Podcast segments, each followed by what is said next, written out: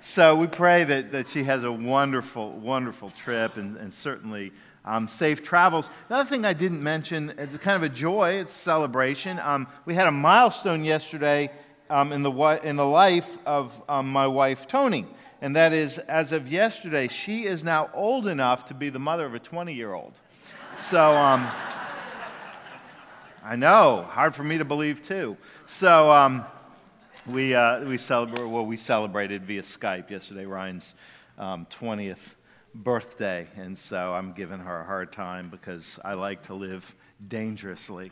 Um, speaking of, of young people, one of the things that is um, going on uh, this morning, especially in the, in the, the later services, is that much of our, our worship uh, is being youth led this morning. Our youth band is going to be playing at the next two services, and, and we've got um, kids um, participating. And it's not that we ever intend to leave you all out of those experiences, but they don't get up at 8:15 for church. Um, and we'll get to a few that, that have this morning in just a moment. But um, in one of the, the, the songs that the youth band is going to be leading uh, in the next two services, there's a little video piece that John uh, has incorporated, and he did some interviews um, with some of the kids as we've talked with them about this capital campaign. And, and we have been very intentional about having some conversation with our young people in these events. And, and uh, Ethel had done a, uh, a, breakfast with the kids that I was a part of a, a month ago. And we've gone in and sat with the youth group because we want them to know this is their church too. This is not.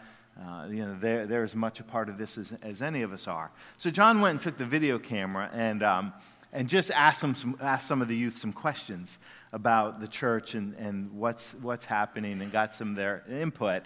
And uh, we wanted you to see that. It doesn't fit in the context of the song, but it's just a really short clip. And um, just wanted you to see some of the responses and some of the, the um, insights some of the kids have. So, so, Ray, if you'll just kind of cue that up.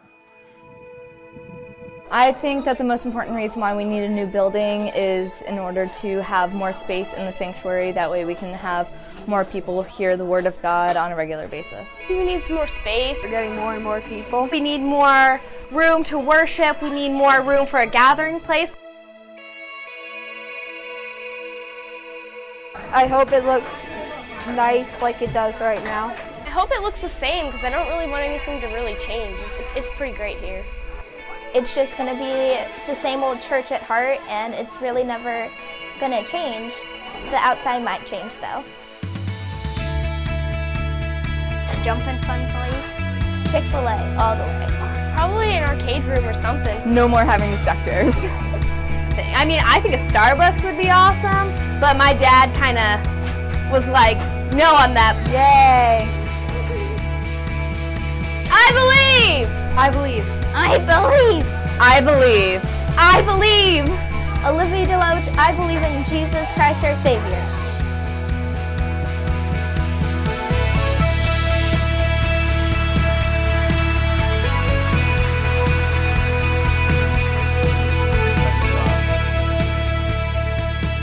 Now, if you don't know, the redhead who wanted the Starbucks belongs to me.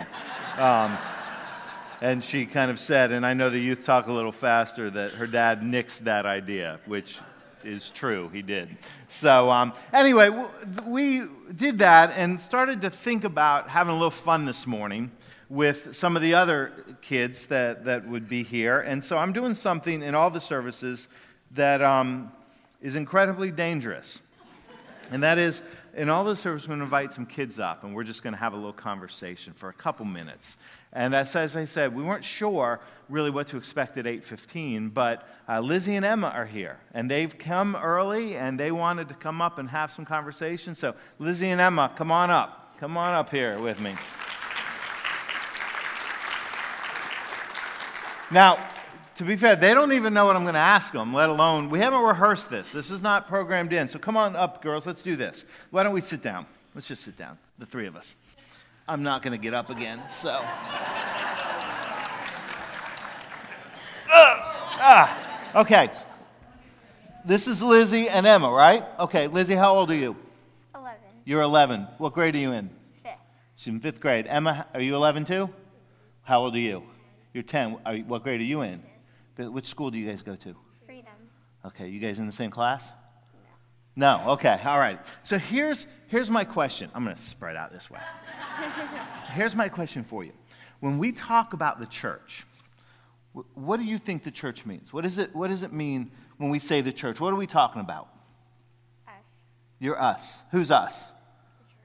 Um, okay, but when you say us, who, who do you mean? All of us? All of us? Like all these people out here? Yeah. Okay, everybody that we see. All right, you come, when you come to church and you come here, what is the, your favorite thing? What's the thing you like the most about coming to church? The snacks. The snacks. That's, hey, that's okay. That's all right. The snacks are pretty good. Let me tell you, let me tell you, let me tell you the one thing that, and, and, and Lizzie hit on this because this has come up a number of times when we've, when we've met with, and you know, it's not just the kids, some of you adults have asked the same question, has been this. If we go and we, we build a new building and we have a new gathering place, are we still going to have the snacks? That's like the major concern. So you, you've just voiced what half of them are thinking too. So, what about you, Emma? What do you think? What's the most fun thing? The food. The food. So it's a slam dunk, okay? Um, not the pastor, really? So, I'm kidding with you. Okay, now here's a question. If you, if you were in charge, if you were the boss of this whole thing, and you could have any one thing in a new building, what would you want it to have?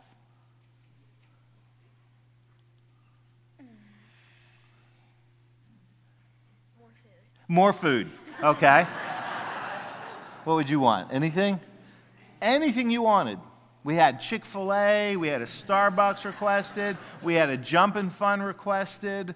Um, I would agree with the Starbucks. you want the Starbucks. Really? You're already in the Starbucks at this age? Oh boy, it's going to get tough. Starbucks gift cards are great presents, aren't they? All right. Is, you see all these, these smiling faces out here, and you guys have come early, which we really appreciate because I know it's early for you. What's like one thing? Is there any one thing you'd want all these people to know?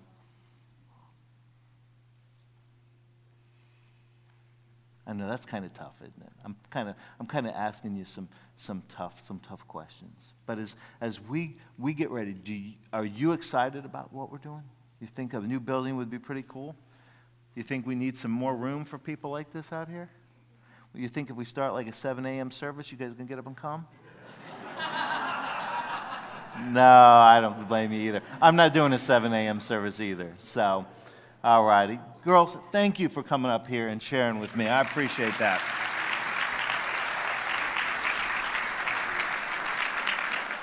And that is hard, you know, to come up, and they had no idea what I was going to ask, and the truth is, I didn't either. So um, we wanted to just kind of have fun, and I appreciate, girls, you guys kind of let me have a, have a, have a, have a moment with you. Wanted to start like this, and, and with this, because I want us to be very mindful this morning as we move into this third sermon, Rooted and Growing, that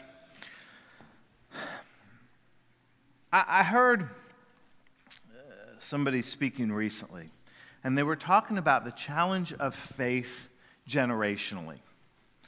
And, and, and they, they broke it into to three generations. We could understand it maybe as three steps of faith from a generational understanding.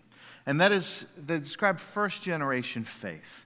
First generation faith is described or, or understood as, as a real passion for faith, a, a real a fire, if you will, um, a courage to live out the faith and, and to express it through the, the ways that, that God is leading to, to do bold and new things, to proclaim and to live out the, the love and the gospel of Jesus Christ. That's, that's first um, generation faith. Think about the story, if, you, if you're familiar with the New Testament, Acts. Acts is stories of first generation faith, men and women that lived boldly and courageously um, their faith.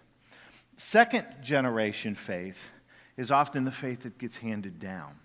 And, and sometimes it becomes more character, characterized by a preservation of faith, an idea to preserve what's been handed down.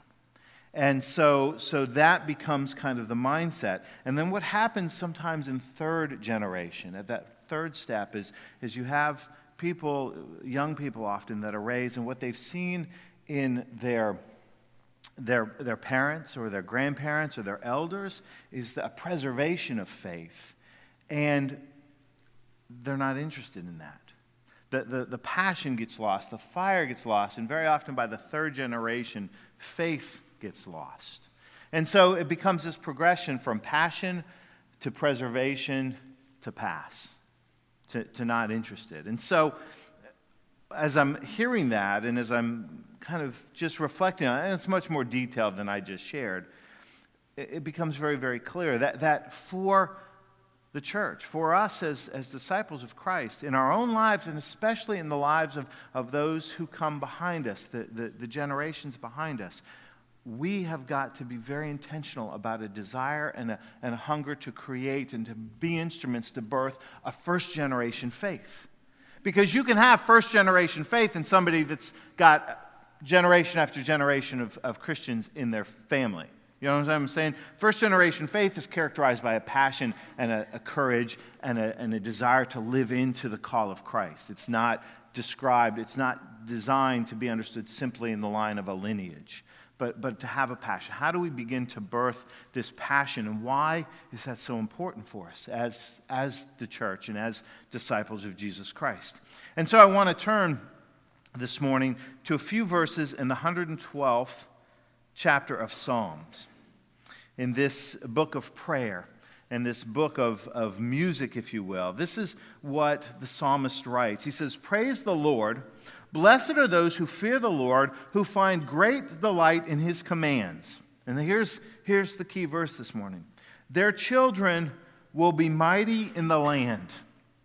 The generation of the upright will be blessed. Wealth and riches are, their houses, are in their houses, and their righteousness endures forever. Even in dark light dawns the upright for those who are gracious and compassionate and righteous. Good will come to those who are generous and lend freely, who conduct their affairs with justice. Surely the righteous will never be shaken, they will be remembered forever. Brothers and sisters, this is the word of God for the people of God. Let us pray. Lord, speak to us the conviction of your word, the, the challenge of your word, the the, the, the call of your word. Um, place that upon our lives and just move us into faithfulness and obedience. This is our prayer, and we pray it in Christ Jesus. Amen. Verse 2 Their children will be mighty in the land. That, that's the verse that really got my attention. In fact, some of the, the translations are Their children will be successful everywhere.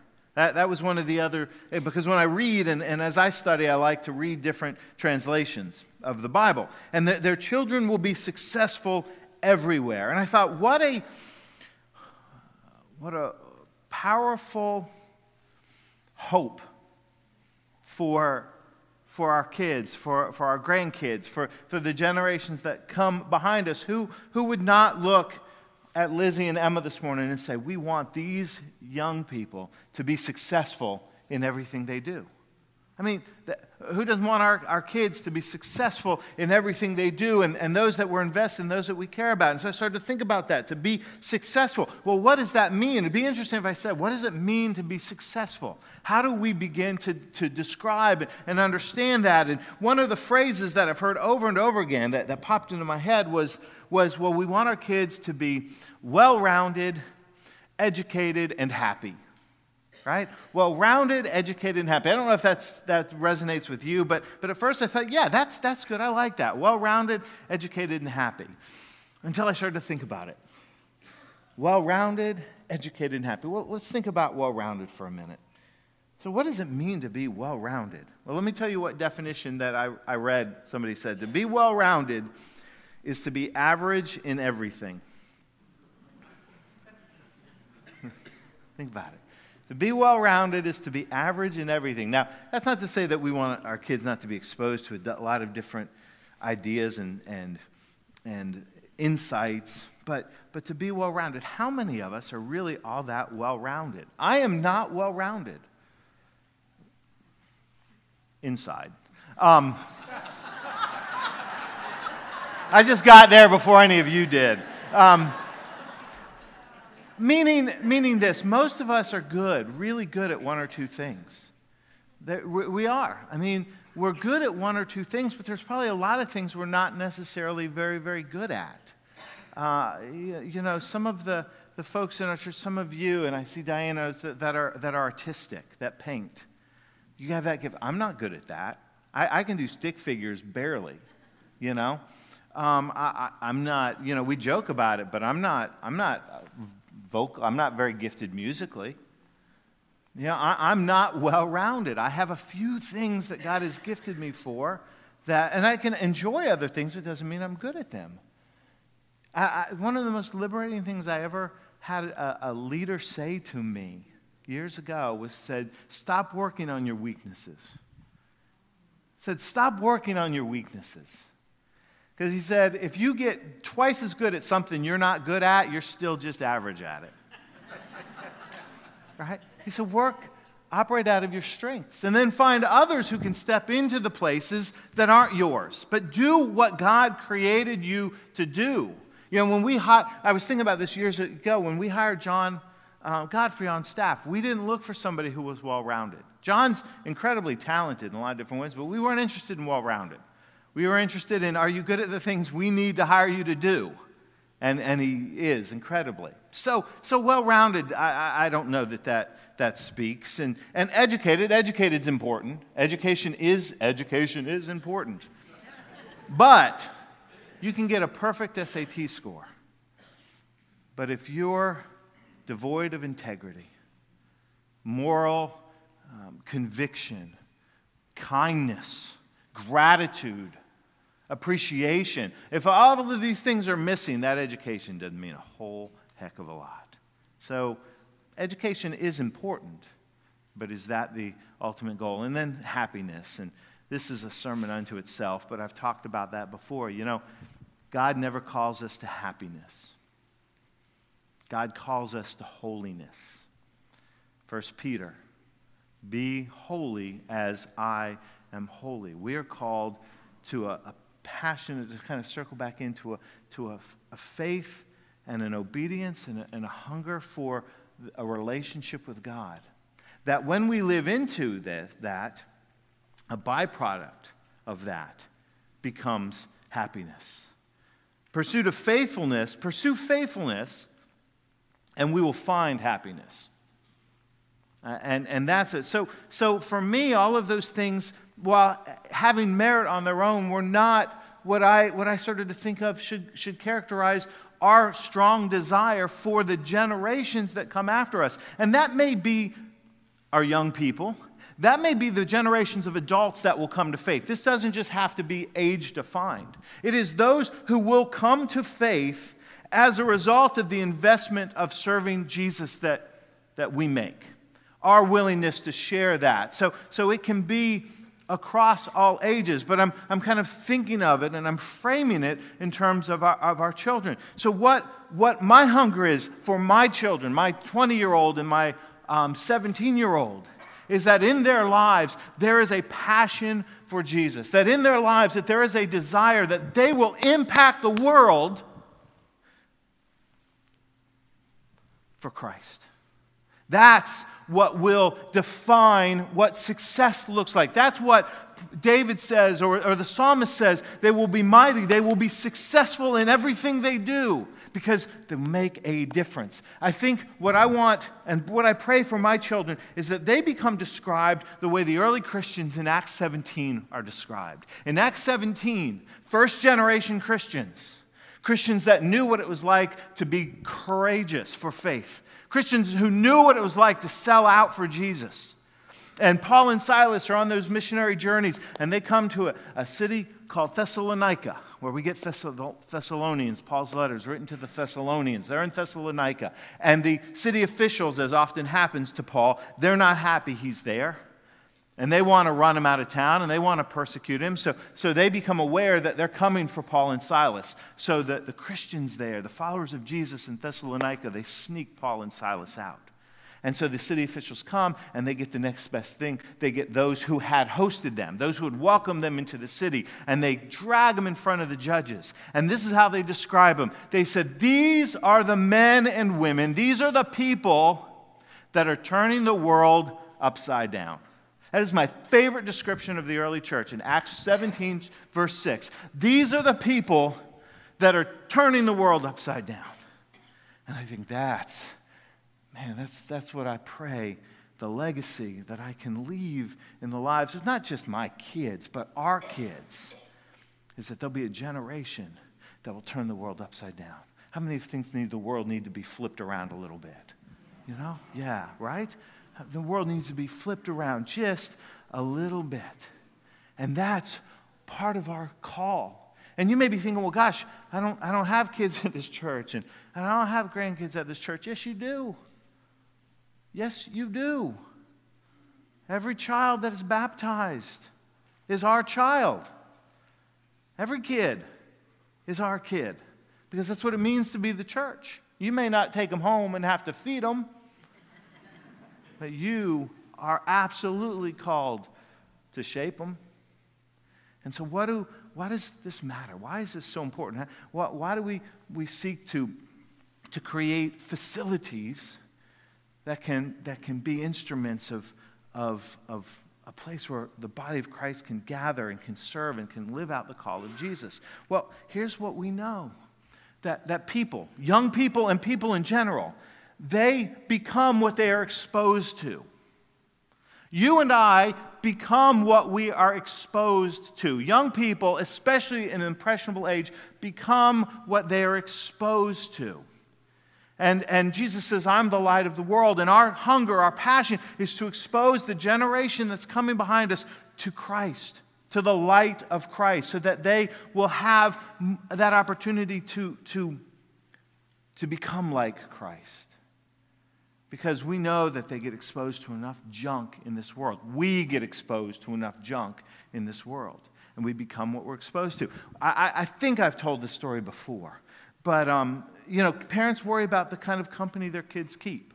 And that's understandable with that. I, when I was a kid growing up in Jacksonville, hanging around neighborhood kids, and I was just a little guy, um, I learned some words from the neighborhood kids that they used frequently.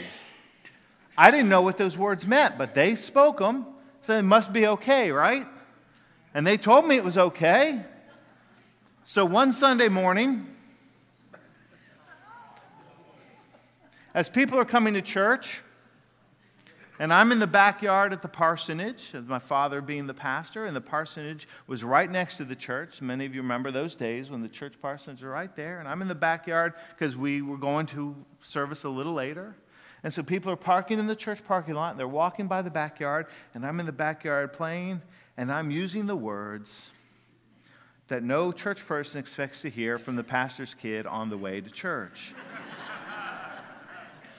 And boy, did they delight in going to tell my father what, what his son was saying. Now, I didn't get in trouble for that. I mean, I got a little bit of a, an education on learning not to speak when you didn't know what you were saying, but Dad was gracious about that. But it was also this awareness of how I was being imprinted by what I was being exposed to. And so they, there's some course correction that needed to take place so that didn't become a habit, and it did not become a habit. Um, Dad would not have tolerated that. The next time we had that conversation wouldn't have been as pleasant. But, but the point is, you get it, is that we, we become what we are exposed to. Proverbs says that if you walk with the wise, you become what? Wise. You become wise. And so, how do we create uh, an environment, Christ centered, Holy Spirit filled, in which all people, but especially these generations that are coming after us, will be exposed to the light of Christ? Why does that matter? Why is that so important to us? And there's a couple things I want to say this morning. One is that we want to expose our young people. We want to expose our young people to the power of knowing God personally, to the importance, to the conviction of knowing God personally, to a personal relationship with God through Jesus Christ. Because in John chapter 17, the Gospel of John, Jesus says this He said, This is eternal life. This is eternal life to know God and to know me. And he says to know Jesus Christ, but, but to know God and to know me. And it is an invitation to a relationship. We want, to, we, want to, we want our young people and all of us to be exposed to a place where we are challenged and invited to know God in a personal and a powerful and a meaningful way. And that is, speaks to our relationship. It speaks to the power of prayer, which is conversation with God. You have conversation with people who you are in a relationship with. You talk to people you're in a relationship with. It may be casual, it may be um, deep family, deep friendship. But, but what we invite people into is not a, a relationship built or, or not a faith built on rules. It's not. Our faith is not built on the do's and don'ts. Our faith is built on the relationship we have with Jesus Christ that begins to shape the do's and don'ts. Now, now hear me say, I'm not saying that the behavior and the things that we do and don't do doesn't matter. It does. But, but our faith isn't defined by, well, I got to do this, I got to do this, I got to do this, I shouldn't do this, I shouldn't do this, I shouldn't do this. Our faith is defined in Jesus Christ, Son of God, Savior, relationship. How do I honor that relationship? It's the same way a healthy marriage is built. I, I don't honor my wife, Tony, because, or I don't seek to honor her and respect her and love her because it's a list of do's and don'ts. I do because that relationship means something to me. She means something to me. And so I want to honor her by the way that I live and the way that I treat her and the respect I show her and the, the faithfulness I give her. I'm not perfect in all of those things all of the time. Um, I am in faithfulness. Let's get that out of the way. But uh, lest any rumors start because of my sermon. Um, but but I, I, I don't always treat her the way that she deserves to be treated. But the relationship isn't built because I'm trying to check off of boxes but because of the relationship. That's what we invite people into. We want to invite young people to have their lives changed by a deep and powerful and profound relationship with Christ. Here's the second thing we invite people to, to experience the power and the presence of God in the church. We invite people, and this is why this, that this is a place that, that we can come and we can experience God's presence through what God does in the lives of a community of people that are joined together. Your lives and our lives together become a witness to what God does through people who passionately know Him. Our lives become a witness to what God does through people who passionately know Him, and, and we experience God, and our young people experience God in the relationships that they make here. As we get to, to experience God's presence together. You know, there's one non negotiable in our house. As my kids were growing up, I've, I've always been very, very protective of Ryan and Cassidy as preacher's kids. Because my father was very protective of, of, me and my brothers. And that is, um, they didn't have to do stuff just because they were the preacher's kids. They didn't have to come to everything that happened here in the church. They weren't required to volunteer for everything that needed. And if somebody ever came to me and said, hey, could Ryan or Cassidy do X, Y, or Z? My response, always very respectfully, is maybe you need to ask Ryan or Cassie if they're able to do X, Y, or Z. You know, because, because I wanted church to be a, a place that they wanted to be, not a place that they had to be. The what's the non negotiable? Well, just like my kids didn't have a choice as to whether or not they, got to go, they had to go to school or, or that they had to, you know, if they made commitments, they needed to fulfill them, worship was a, was a non negotiable. When, when they're home, when we're home, we worship together. Well, we don't get to worship together too much, but we're all here at some point. And when we go on vacations, a lot of times we'll find churches and worship together because that is one time that we get to sit four wide in a, in a congregation and worship together. That is non negotiable. Why? Because I believe in two very true things. One, this is a place, most importantly, that we honor God by giving Him His worship. But here they get to see what God does through the people and through the lives, and their lives get impacted by your lives. You have helped raise my kids. You have absolutely helped raise my kids. And if I can take a mo- moment of personal privilege to say thank you for that, because you've impacted them. One of the most profound moments when I realized this, it happened six, seven years ago.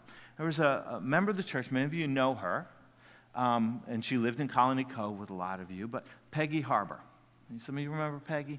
Peggy was very faithful, served the church, loved Peggy. Southern, um, Southern woman, you know, had the, the accent. She was a North, she was a Tar Heel. Uh, so she and I just went back and forth, being a Duke Blue Devil. We just kind of went at each other. And she would very often greet right here. And we spent time, a lot of time with Peggy. And a couple years after I'd been here, um, Peggy and her husband Bill decided they needed to move to Tennessee to be with family, which, which happens. And we've, we've talked about that. And um, I'll remember the day that I went and told Cassie, that we told our daughter. Now, she was maybe 10 at the time. We said, Cassie, Miss Peggy's moving. Cassie wept. She cried. Now, why? Why would a 10 year old be invested in what a, a, a, woman that was 60 years her senior was doing? Because Peggy had touched her life. Peggy meant something to her.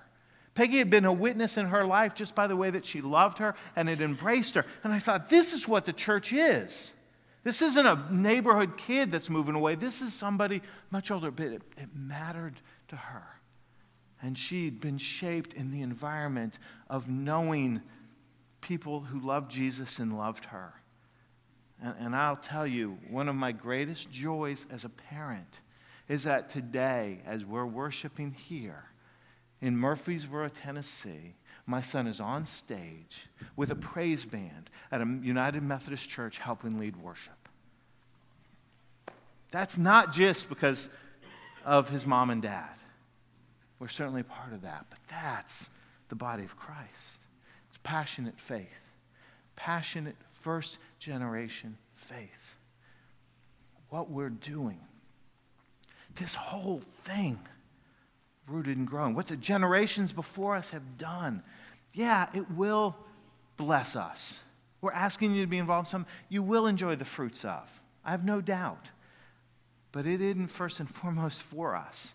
Because anytime our faith becomes about us, we've lost faith. It's not what it is. And it's a country club. We're not looking for a country club. We're looking for a place that people can experience the profound personal relationship with Jesus Christ and can be touched by a community that's engaged in worship together. And so we invite all ages into that. And we invite our young people into that. But we invite our middle aged people and our older people, and wherever you think you are on that continuum, into that. That's what it means to be the church. That's what it means to be exposed to the light. I pray that generations to come will be thankful, will be changed because of what we've done here and the difference that we've made. That is my prayer, and I pray that's your prayer as well. And with that, let's pray. Lord, we, uh, we thank you for your presence. We thank you for the impact that you've made in our lives and the impact we can make on the lives of others. Lord, bless the generations that are yet to come. Bless our kids, our, bless our youth. Bless those who will come after us. Birth in them a first generation faith and a passion for Jesus. This is our prayer. We ask it in your holy name. Amen and amen.